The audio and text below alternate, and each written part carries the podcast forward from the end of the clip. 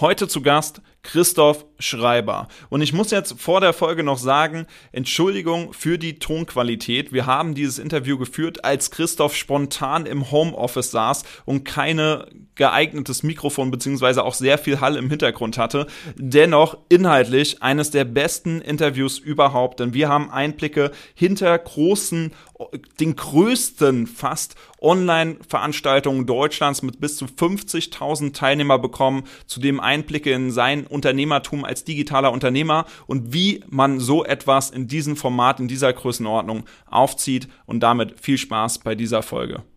Der Vorteil von Live ist einfach, de facto kostet es weniger Stunden, weil du in dem Moment gezwungen bist zu performen. Und wenn du es nicht äh, hinbekommst, irgendwie wirst du es hinbekommen.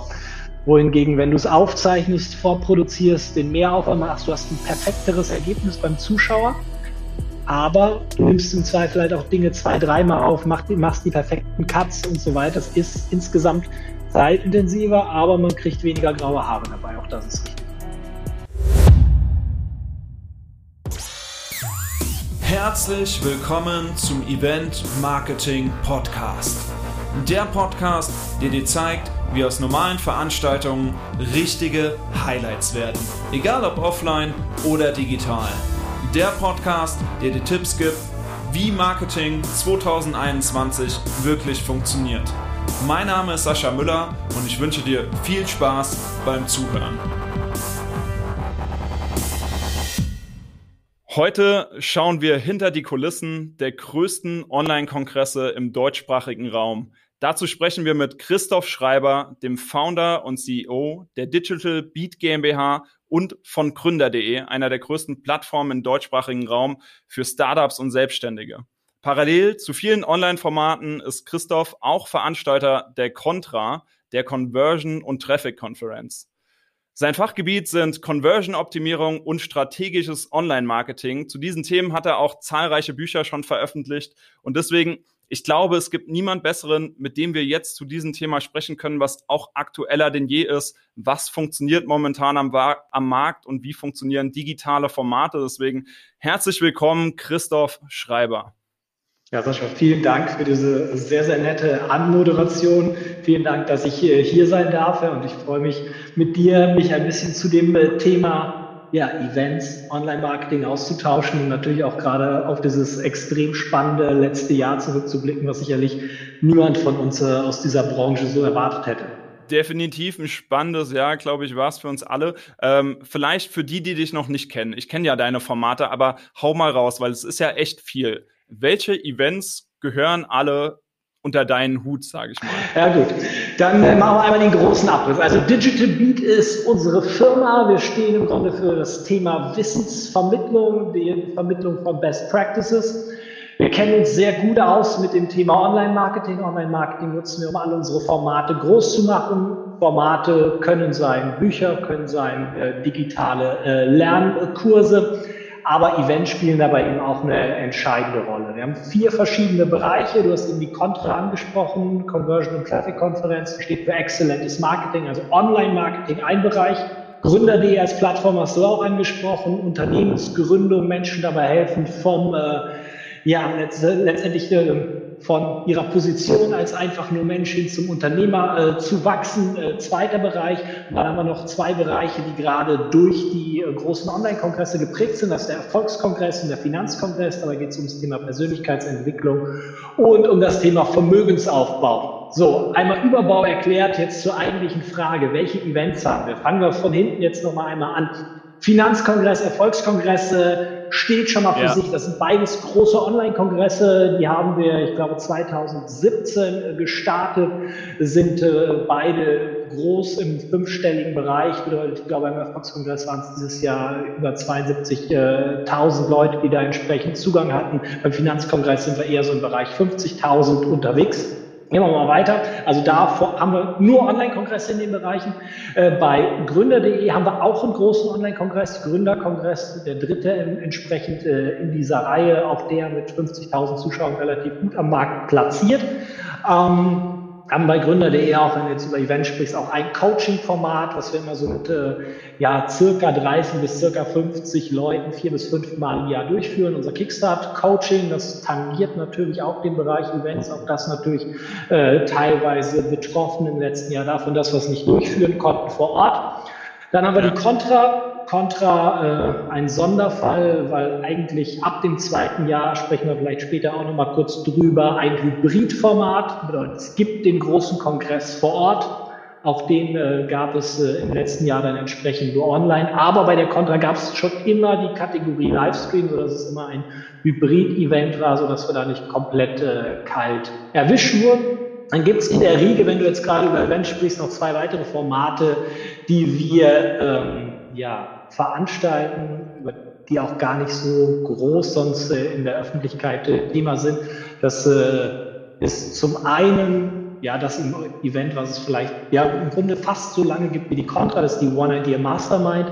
Da tauschen wir uns immer mit anderen Unternehmern, insbesondere aus dem digitalen äh, Bereich, auf Augenhöhe aus. Kommt man auch nicht so einfach rein in die Riege, aber so die großen Trainer, Coaches, Speaker, aber auch digitale Unternehmer im deutschsprachigen Raum waren da eigentlich fast alle schon mal mit dabei. Warum erwähne ich das? Weil das vom Eventmanagement her halt auch nicht ganz so simpel ist. Denn wenn man mal an der Côte d'Azur ein 35-Meter-Boot finden will, auf das man äh, über 20 Leute packen kann, das Ganze dann vernünftig handeln will, den eigenen Champagner mit eigenem Label da drauf haben will, dann ist das für einen Eventmanager schon mal eine äh, ganz äh, coole Aufgabe.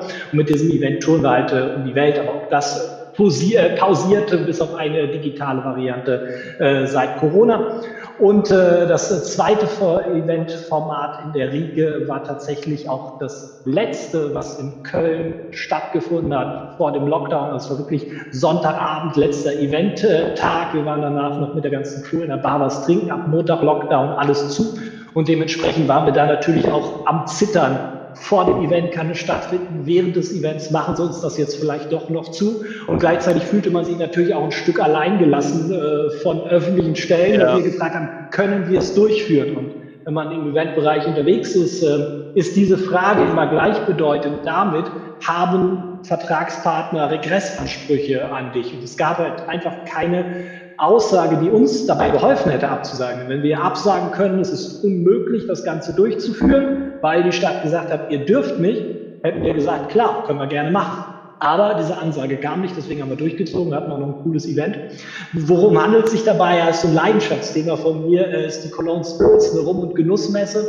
Äh, die wir einmal im Jahr mit dem ganzen Team von Digital Beat äh, veranstaltet haben. Bis dahin, was halt für uns immer eher unter der Kategorie äh, Spaß verbucht wurde, aber natürlich in dem Bereich dann schon auch ein nicht ganz unsignifikantes Event in Deutschland war. Ja, und damit sind wir im Grunde auch schon bei meinem Startpunkt für Corona, denn mit äh, der Cologne Spirit sind wir da mitten reingeschlittert, haben es natürlich beim Ticketverkauf gemerkt, haben dann äh, ja trotz dieser Pandemie im Anflug das Ganze irgendwo durchgezogen, weil es halt, wenn man das Ganze als äh, Kostenstelle und es war ja. einfach ein Kooperationsding betrachtet, hätten wir dann auf einmal ein unkalkulierbares Risiko gehabt. Wenn wir jetzt auf einmal gesagt hätten, nein, wir führen nicht durch, äh, weil unsere Meinung auf einmal gewichtiger ist als die vom Gesundheitsamt. Und ich habe dann immer gesagt, okay, das Gesundheitsamt sagt, ihr könnt durchführen.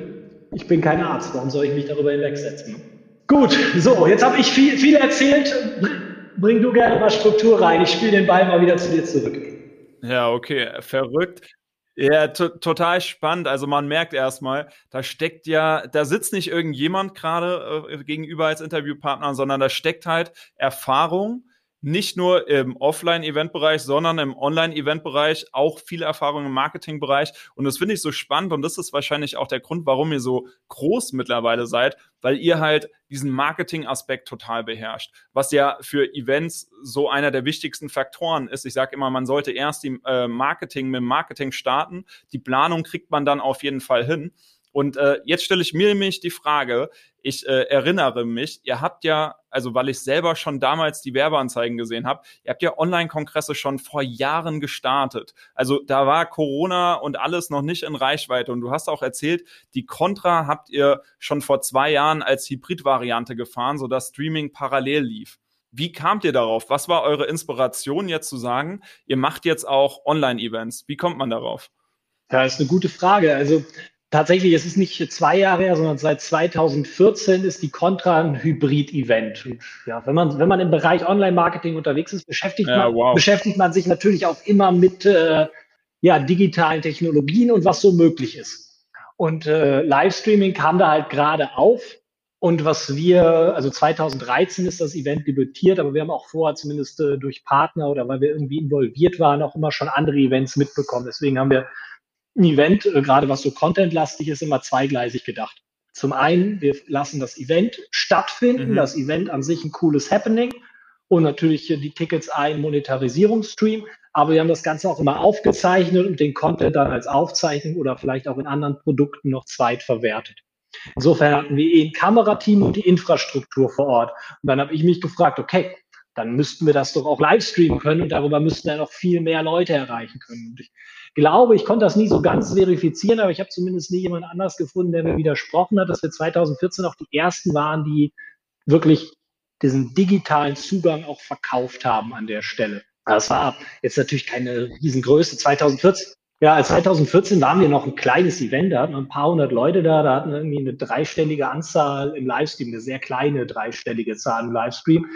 Aber trotzdem, wenn du das kennst, am Anfang, im ersten Jahr hat das Event irgendwie überlebt, weil wir einen großen Sponsor dabei hatten. Dadurch ist irgendwie ein kleines Plus stehen geblieben. Im zweiten Jahr hat das Event überlebt, weil wir hatten, wir hatten uns relativ spät entschieden, die zweite Variante davon zu machen. Äh, und dann haben wir gesagt, okay, nehmen wir einen kleineren Raum, weil wir eine kürzere Vermarktungsphase hatten, aber machen den Livestream. Und im Grunde im zweiten Jahr hat das Event durch diesen Livestream überlebt, einfach weil es jetzt erstmal so eine fixe Idee war. Und auch wenn man sich überlegt, wie man das damals, wie wir das damals umgesetzt haben. Ich weiß noch, wir hatten eine Streaming-Plattform, wo wir dachten, nee, wir waren, nein, wir waren uns vorher sicher, das äh, Ganze lief, glaube ich, noch über meinen Laptop und wir hatten einen Mitarbeiter, der sich da so drum gekümmert hat. Und wir hatten uns überlegt, wir streamen das ganze Ding über YouTube, läuft cool.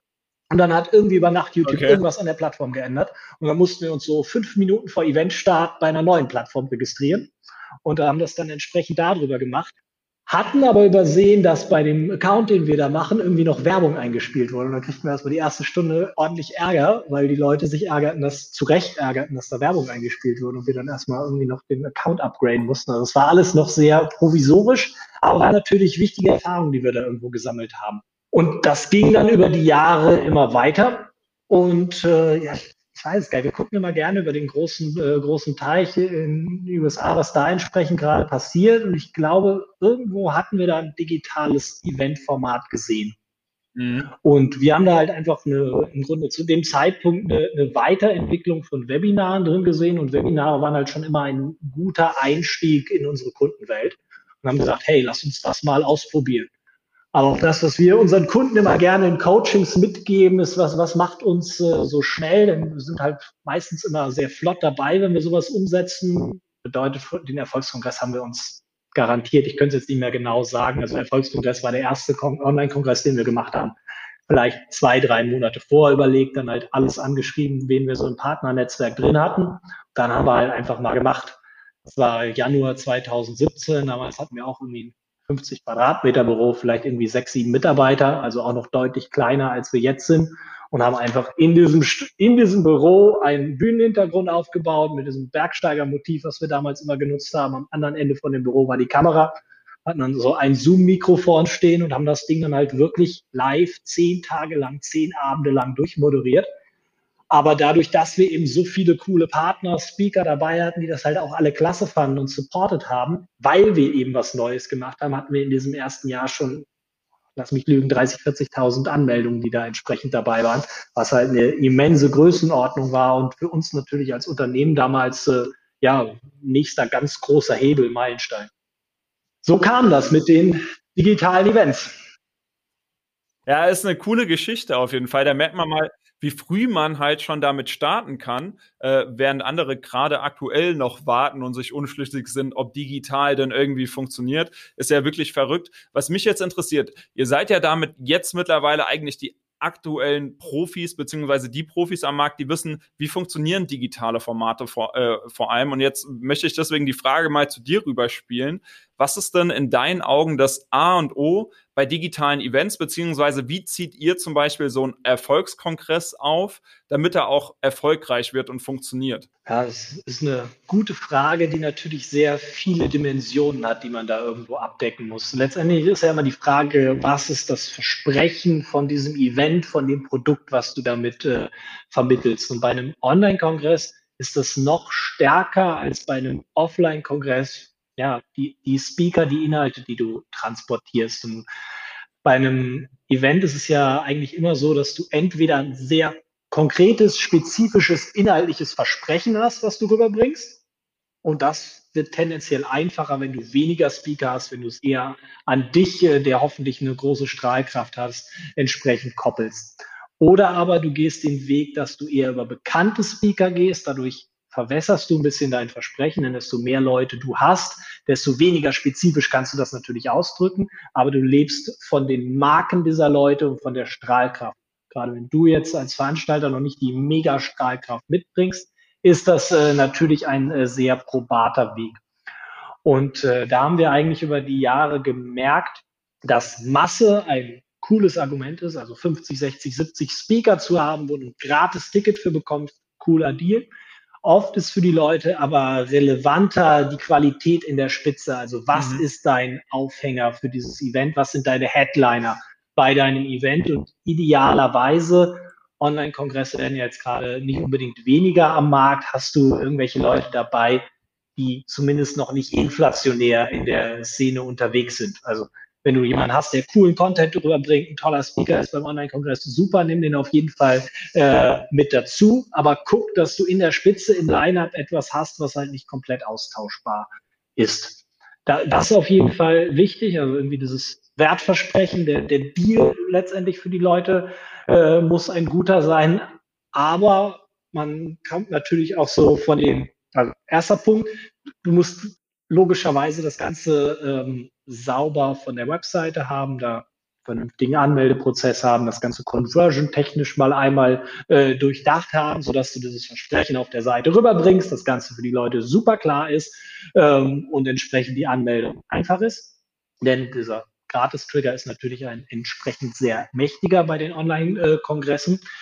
Aber der dritte und damit äh, letztendlich ja mehr oder weniger entscheidende Punkt, denn du kannst an diesen äh, beiden Stellen alles richtig machen, ähm, wenn du es nicht schaffst, Aufmerksamkeit und äh, Traffic auf dieses ganze ähm, Produkt draufzubringen. Und das ist dann letztendlich die, die Kerndisziplin. Schaffst du es, eine geile Kampagne für dein, äh, für dein Event zu machen und äh, schaffst du es für weniger Geld, muss man ja bei Online-Kongressen so ausdrücken, Besucher einzukaufen, als du am Ende damit verdienst. Und wovon man natürlich profitiert, ist alle Arten von Assets, die man da mitbringt. Assets meine ich damit. Was hast du schon für Reichweite auf Social Media, in unterschiedlichen Kanälen und inwieweit pushen dich natürlich auch deine Partner, deine Speaker bei diesem Event.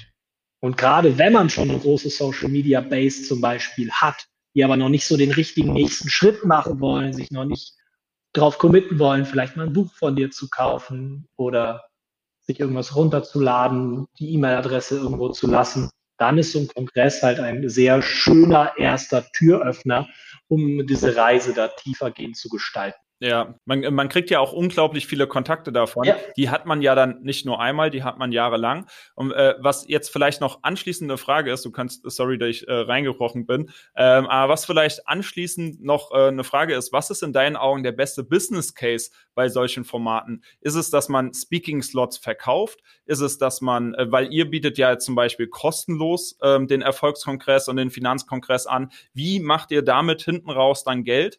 Ähm, weil auf den ersten Blick ist es ja erstmal ein kostenloses Event. Also was ist so der beste Pis Business Case, den man fahren kann? Ja, also auch, auch das keine ganz leichte Frage. Wir haben das über die Jahre natürlich ein äh, bisschen weiter ausgefeilt. Und es ist natürlich auch nicht unbedingt einfacher geworden. Also womit haben wir angefangen? Wir haben angefangen mit einem ausgefeilten Funnel, also mit passenden Produkten, die wir direkt aufbauend auf den Kongress anbieten können machen ja mittlerweile viele so, dass man nicht nur das kostenlose Ticket haben kann, sondern auch das Aufzeichnungspaket äh, vom Kongress, was sich einfach viele Leute mhm. sichern, gerade wenn der Kongress recht umfangreich ist, coole Inhalte bietet und man da vielleicht noch mal reinschauen möchte. Gut ist an der Stelle halt auch irgendwie noch ein geringerpreisigeres Angebot zu haben. Also wir haben das immer so als Entscheidungsbaum aufgebaut. Es geht, glaube ich, bei einem EKG mittlerweile sechs oder sieben Stufen lang. Ähm, bedeutet, wir haben nicht nur die Webblanche, sondern wir haben dann vielleicht auch noch ein Buch, was wir den Leuten schenken gegen eine äh, Versandkostenpauschale von 4,99 Euro. Wir haben noch einen aufbauenden Videokurs in dem Bereich, der dann noch ein bisschen weitergeht. Und ja, kreieren dann natürlich je nach Kongress die entsprechend passenden Angebote, teilweise mit Partnern zusammen. Also das ist so der direkte Funnel, Aufzeichnungspaket kann man, glaube ich, branchenübergreifend äh, machen. Buch kann man sicherlich auch branchenübergreifend machen. Alles, was darüber hinausgeht, äh, muss man dann halt gerade vom Versprechen gucken, äh, dass es entsprechend äh, passt. Was dabei halt immer sehr hilfreich ist, um einen coolen, funktionalen Funnel zu haben, schaut, dass euer Kongress Versprechen A hat und schaut, dass möglichst alle Produkte sehr kongruent auch dieses Versprechen A haben und nicht Randbereiche berühren. Es geht erst es geht erst ums Thema Online-Marketing und dann gibt es danach ein Angebot zum Thema Unternehmensgründung und im dritten Schritt irgendwas äh, zum Thema Geldanlage, um jetzt in unseren, unseren Themenbereichen zu bleiben. Funktioniert nicht. Wenn wir beim Thema Unternehmensgründung sind, dann sollten wir dieses Versprechen, diese Problematik bis zum Ende des Funnels durchziehen, denn dann macht es halt Sinn, dann ist es irgendwie stringent für die Nutzer. Aber es ist halt nur eine Dimension. Also den direkten Funnel nach der Anmeldung kann ich nutzen. Dann kann ich natürlich die E-Mail-Liste nutzen, die ich damit aufbaue, langfristig, aber auch kurzfristig, indem man zum Beispiel ein Warm-up-Programm zum Kongress äh, raushaut, was man natürlich entsprechend auch schon mit Angeboten bestücken kann. Gleiches kann man nach hinten raus, nach dem Kongress machen. Was äh, wir mittlerweile auch sehr intensiv machen, natürlich, weil wir schon ein großer Kongress sind, ist, ist der Bereich äh, Sponsoring. Also wir gehen da sehr gezielt potenzielle Partner an. Und wenn im Rahmen von so einem äh, Sponsoring, so einer Kooperation da ein Speaker-Slot für die Partner interessant ist, äh, ist es durchaus auch möglich, sich bei unseren Kongressen entsprechend äh, mehr einzukaufen. Das äh, ein wichtiger weiterer Monetarisierungsstream. Also so, wir haben sowohl den B2B-Ansatz dabei als auch den, den Funnel-Ansatz. Und als dritter Punkt, und eigentlich wird es dann erst wirklich spannend, wenn man ein interessantes Long-Term-Geschäft hat. Also wenn man einen guten Customer Lifetime Value in seiner Welt hat, wenn man mit den Leads wirklich was anfangen kann. Denn idealerweise nutzt man den Kongress eher als Warm-up und hat danach dann ein Angebot, äh, wo man die Leute langsam ranführt äh, und wo man entsprechend äh, ja auch mit den Leads nach dem Kongress noch ein bisschen was anfangen kann, was sich längerfristig auszahlt. Danke für die Einblicke, ähm, Christoph, weil ich finde, manche Leute machen Online-Kongresse des Online-Kongress-Willens machen. Äh, ne? Die haben kein konkretes Ziel dahinter oder keine Strategie, wie sie das Ganze dann am Ende monetarisieren können, was ja am Ende aber das Ziel ja eines Unternehmers sein sollte, weil klar, man kann es auch als Spaß machen, aber dann ist es ein Hobby, dann ist es kein Business. Ähm, definitiv sehr spannend, deswegen die Einblicke, was es da äh, für Möglichkeiten aus deiner Sicht gibt in meinen Augen oder ähm, was eine Frage, die ich mir gestellt habe, ihr veranstaltet ja Online-Kongresse in wirklich verschiedenen Bereichen. In, äh, in, also sei es Finanz oder Erfolg, äh, Traffic, Conversion. Ähm, gibt es in deiner Sicht so eine Blaupause, dass man sagt, man kann das in jeder Branche machen? Na gut, ein bisschen habe ich ja jetzt gerade schon verraten. Also für äh, wichtig ist halt, man, man muss einen, einen, guten Draht, äh, also man muss eine gute Art und Weise haben, Kampagnen aufzusetzen. Wenn man irgendwie einmal verstanden hat, wie man das, wie man den mhm. Wert kommuniziert, wie man die Speaker entsprechend in Szene setzt. Und was dabei halt auch wichtig ist, ist so ein bisschen die Phrase zu finden. Was, was ist der Punkt, der bei den Leuten triggert? Im Finanzbereich ist bei uns zum Beispiel Vermögen aufbauen. Klingt jetzt erstmal simpel, aber das war eine lange Reise, bis wir das äh, gefunden haben. Also dass es ums Thema Vermögen aufbauen äh, geht und nicht um die besten Aktienanlagestrategien. Dass das das Thema ist, was unsere Zielgruppe im Kern interessiert. Also, dass man dieses Versprechen entsprechend schleift, um wirklich attraktive, gute Kampagnen schalten zu können. Ähm, das ist schon mal ein Baustein, den kann man auf jede andere Branche ausrollen. Danach hat man zumindest schon mal äh, für einen attraktiven Preis äh, sehr, sehr viele Anmeldungen für einen Kongress. Ähm, dann der Funnel, ich habe ihn eben angesprochen, auch der ist reproduzierbar. Ein Aufzeichnungspaket kann man in allen Bereichen machen. Ähm, und idealerweise hat man selber Produkte, die man noch dazu anbieten kann oder man äh, macht es in Absprache, Absprache mit Partnern. Aber auch so das ganze Thema Sponsorenansprache, da haben wir in unserem Sales die entsprechende Infrastruktur. Und wenn man da halt einmal den Zugang gefunden hat, weiß, wie man das Ganze den Leuten näher bringt, mit wem man da wie wo sprechen muss, ist auch das relativ reproduzierbar. Meine, man kann jetzt von uns als Person sagen, dass wir vielleicht mehr im Online-Marketing-Bereich oder mehr im äh, Gründerbereich äh, zu Hause sind als jetzt im Bereich Persönlichkeitsentwicklung. Aber für den Bereich ist das halt gar nicht so relevant, sondern es ist die Art und Weise, wie man die Zahlen äh, für die Unternehmen aufbereitet und wie man dann halt entsprechend die Ansprache wählt. Also eigentlich ist alles relativ äh, reproduzierbar. Es, es muss halt nur ja, vom, vom Business Case her in etwa passen. Wenn es die Bereiche, die wir jetzt haben, gehen halt, tangieren zumindest alle B2B-Bereiche. Selbst beim Erfolgskongress geht es bei uns dann halt auch immer viel um Marketing und Unternehmensgründung, was halt auch viele Selbstständige anspricht. Finanzkongress jetzt kein wirkliches ja, ja. B2B-Thema, aber zumindest spricht es tendenziell wirtschaftlich sehr eher erfolgreiche Menschen an. Und Dementsprechend hat man eine Zielgruppe da, mit der man selber natürlich, aber das könnte man auch in anderen Bereichen, aber eben halt auch Partner äh, tatsächlich relevant, äh, relevantes Geschäft machen können. Und dann wird es halt irgendwo interessant. Ähm, in anderen Bereichen ist das nicht ganz so leicht. Wir haben auch schon andere Online-Kongresse ausprobiert, die dann halt sehr schnell wieder in der Versenkung verschwunden sind, einfach weil wir den Marktzugang nicht so hatten, weil der, der Fit und die Benefit-Dimension halt irgendwie eine andere war. Wir haben zum Beispiel uns mal einen Fitnesskongress äh, probiert, auch das bestimmten Bereich, der gut funktionieren kann, haben aber gemerkt, das passt nicht so ganz zu, zu ganz zu uns, weil einfach der ähm, Monetarisierungsansatz da ein bisschen anderer ist, die Zahlungsbereitschaft geringer ist, man mit einer noch größeren Masse an Leuten irgendwo agieren müsste oder vielleicht haben wir den Business Case da halt auch nicht so gefunden. Also wir merken, so wie wir es machen, haben wir halt eine sehr gute Synergie dabei. Ich glaube, wir haben ein paar ganz gute Erfolgsbausteine gefunden. Ich glaube, ein paar davon habe ich gerade skizziert. Ob man sie jetzt auf jede Branche so münzen kann, ansatzweise. Bei vielen Dingen, zumindest vom Funnel her, beim Sponsor, bei der Sponsorenakquise kann ich es nicht ganz einschätzen, ob das jetzt auf alle Themenbereiche funktionieren würde. Ja, aber am Ende glaube ich schon gut, wie du es gesagt hast, generell, dass halt die Strategie muss da sein. Man muss sich genau überlegen, wer ist überhaupt die Zielgruppe. Ähm, das mit dem Versprechen fand ich sehr gut, dass man, wenn man sich so einen Funnel aufbaut, erstmal überlegt, was ist das Versprechen meines Online-Events und dass die Funnelstufen, die dahinter stehen, halt äh, das ähnliche oder dasselbe Versprechen halt wahrnehmen, dass man da nicht abschweift, dass das funktioniert. Ähm, äh, gehen wir mal, zoomen wir mal rein, zoomen wir mal in den Erfolgskongress rein.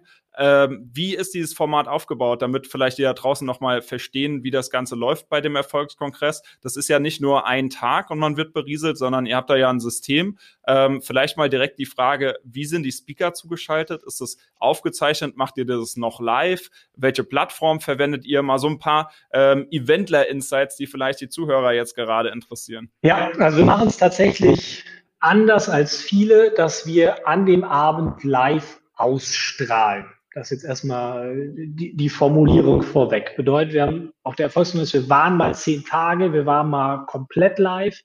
Ähm, wir sind jetzt mittlerweile auf fünf Tage runtergegangen. Warum? Weil wir merken, über eine lange Laufzeit verlieren wir einfach extrem viele Leute, weil zehn Tage ist in der, zumindest in der aktuellen Zeit aus meiner Sicht deutlich zu lang. Gebe vielleicht auch schon mal einen Ausblick auf äh, mhm. unser nächstes äh, Kongressjahr, also wir rechnen immer nach dem Erfolgskongress. Für uns beginnt jetzt quasi das nächste äh, Online-Kongressjahr. Wir werden jetzt auf mehr Kongresse und weniger Veranstaltungstage ziehen. Also es wird 2021, ja, im nächsten Jahr, also in, in unserem nächsten Kongressjahr, also noch in diesem kommenden und auch im nächsten Jahr wird es insgesamt zwei äh, Erfolgskongresse geben, die aber jeweils noch über die Hälfte der Zeit gehen. Bedeutet, äh, aktuell sind wir bei fünf Tagen, danach werden wir auf drei Tage runtergehen, einfach weil man die Aufmerksamkeit der Leute besser ähm, hochhalten kann, dafür uns leichter bleibt, dann komplett dabei zu sein. Wie sieht so ein Tag aus? Naja, wir starten meistens 17, 18 Uhr und dann geht es bis 22, 23 Uhr, wo dieses Programm ausgespielt wird. So. Ähm, wir haben meistens eine Keynote vorweg und danach teilt es sich in zwei Streams auf. Weil haben einen Channel Süd und Channel West ist es, glaube ich. So. Ähm, das Ganze spielen wir über YouTube äh, aus, weil YouTube einfach die verlässlich, verlässlichste Infrastruktur hat und binden das dann entsprechend äh, in unserer äh, Membership-Lösung. Da nutzen wir Digimember ein.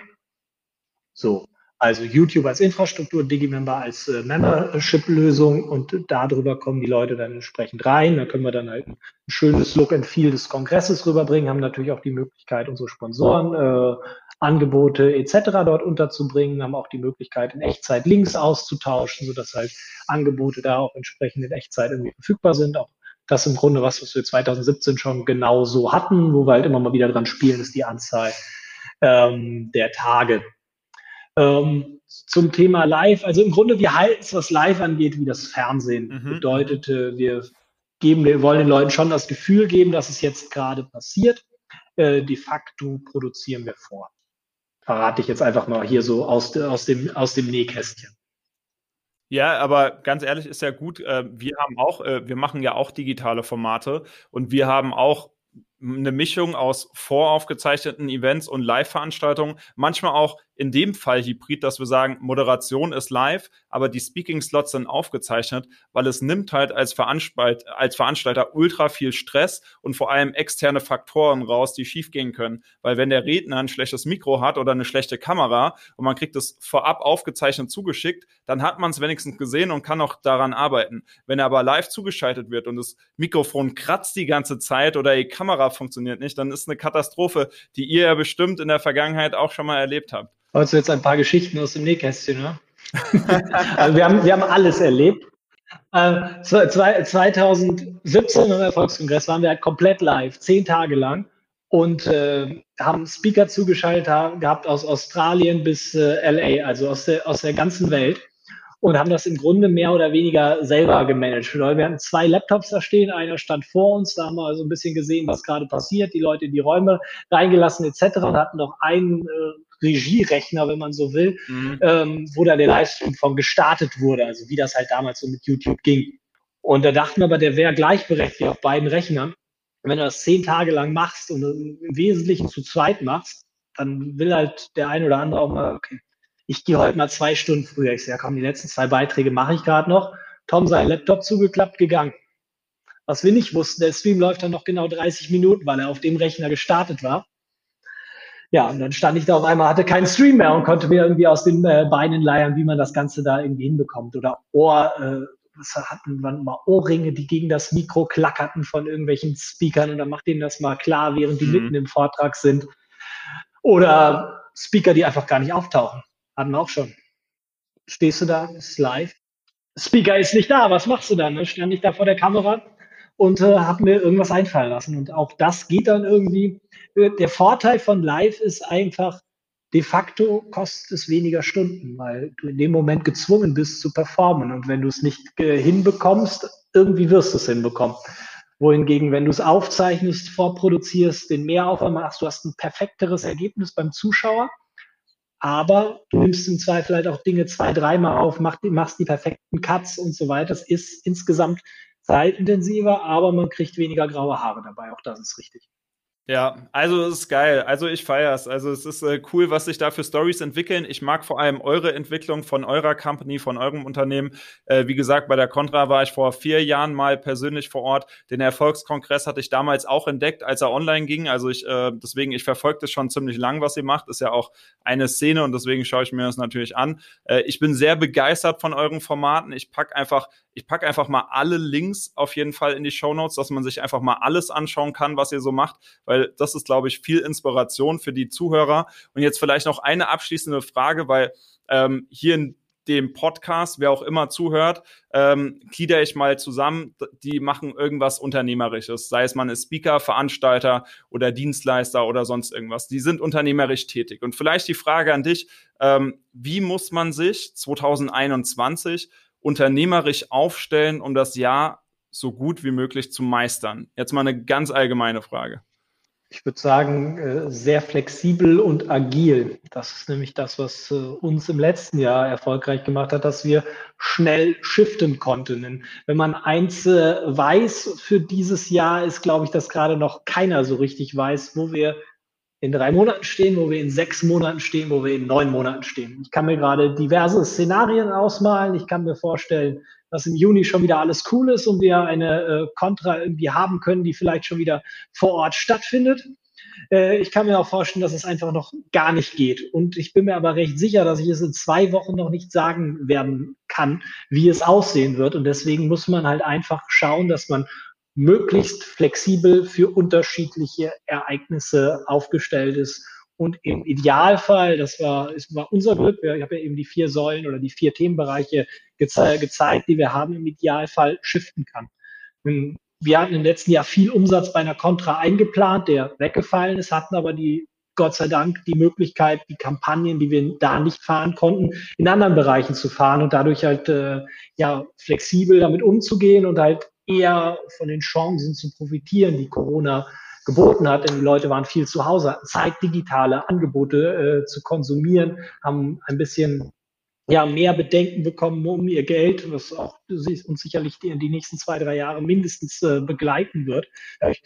Es werden andere Themenbereiche heiß, und bei den Formaten wechselt es sich ab. Ich glaube, bin fest davon überzeugt, dass wir an einem gewissen Punkt die Leute, die Sehnsucht der Leute, sich wieder vor Ort auszutauschen, überwiegen wird, ähnlich wie die Lust darauf, endlich wieder in den Urlaub fahren zu können, jetzt schon bei den Leuten da ist.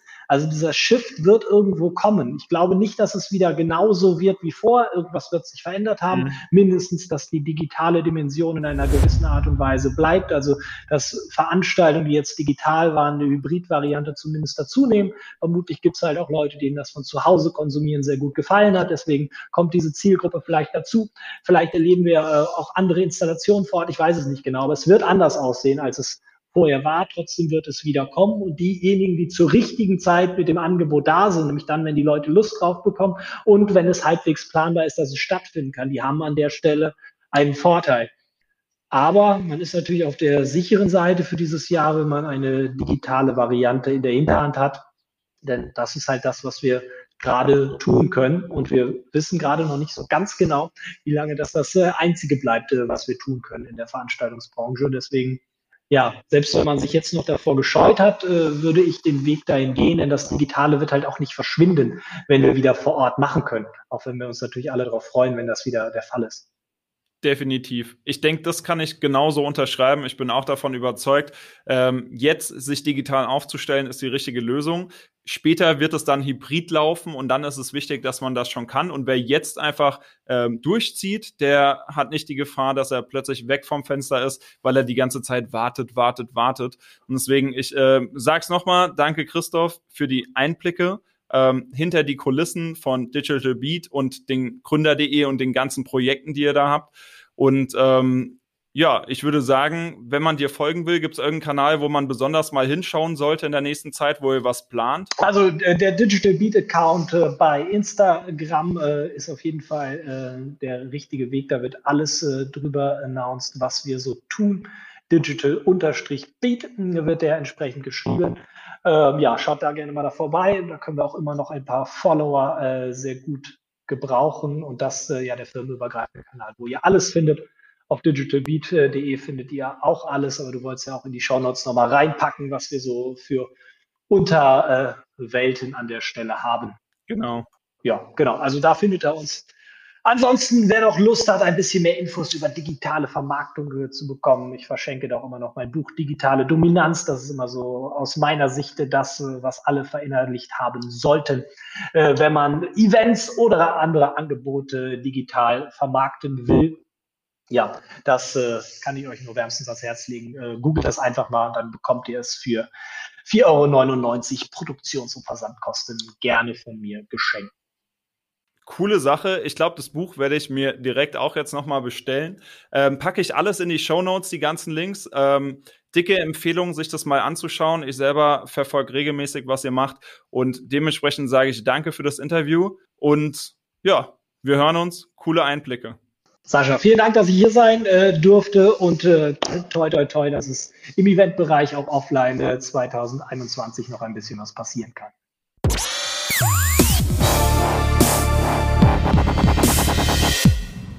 Das war's mit dieser Folge, aber zum Schluss noch kurz dranbleiben, denn ich habe eine Bitte eine wichtige Bitte, denn mein persönliches Ziel ist es, auf Platz Nummer 1 der iTunes-Charts zu wandern. Und wie geht das? Das geht nur mit deiner Stimme. Denn einmal Bewertungen zählen und Kommentare zählen. Wie fandest du den Podcast? Dementsprechend, wenn du in deiner Podcast-App bist oder gerade am PC hörst, dann geh doch bitte einmal in die Bewertung rein, lass mir fünf Sterne da, klicke auf Abonnieren, wenn dir das Ganze gefallen hat oder schreib einfach ein ehrliches Feedback. Was wünschst du in der nächsten Folge? Was möchtest du für Themen drin haben? Würde mich sehr freuen. Ich feiere das. Dementsprechend schon mal Dankeschön an dich und wir hören uns.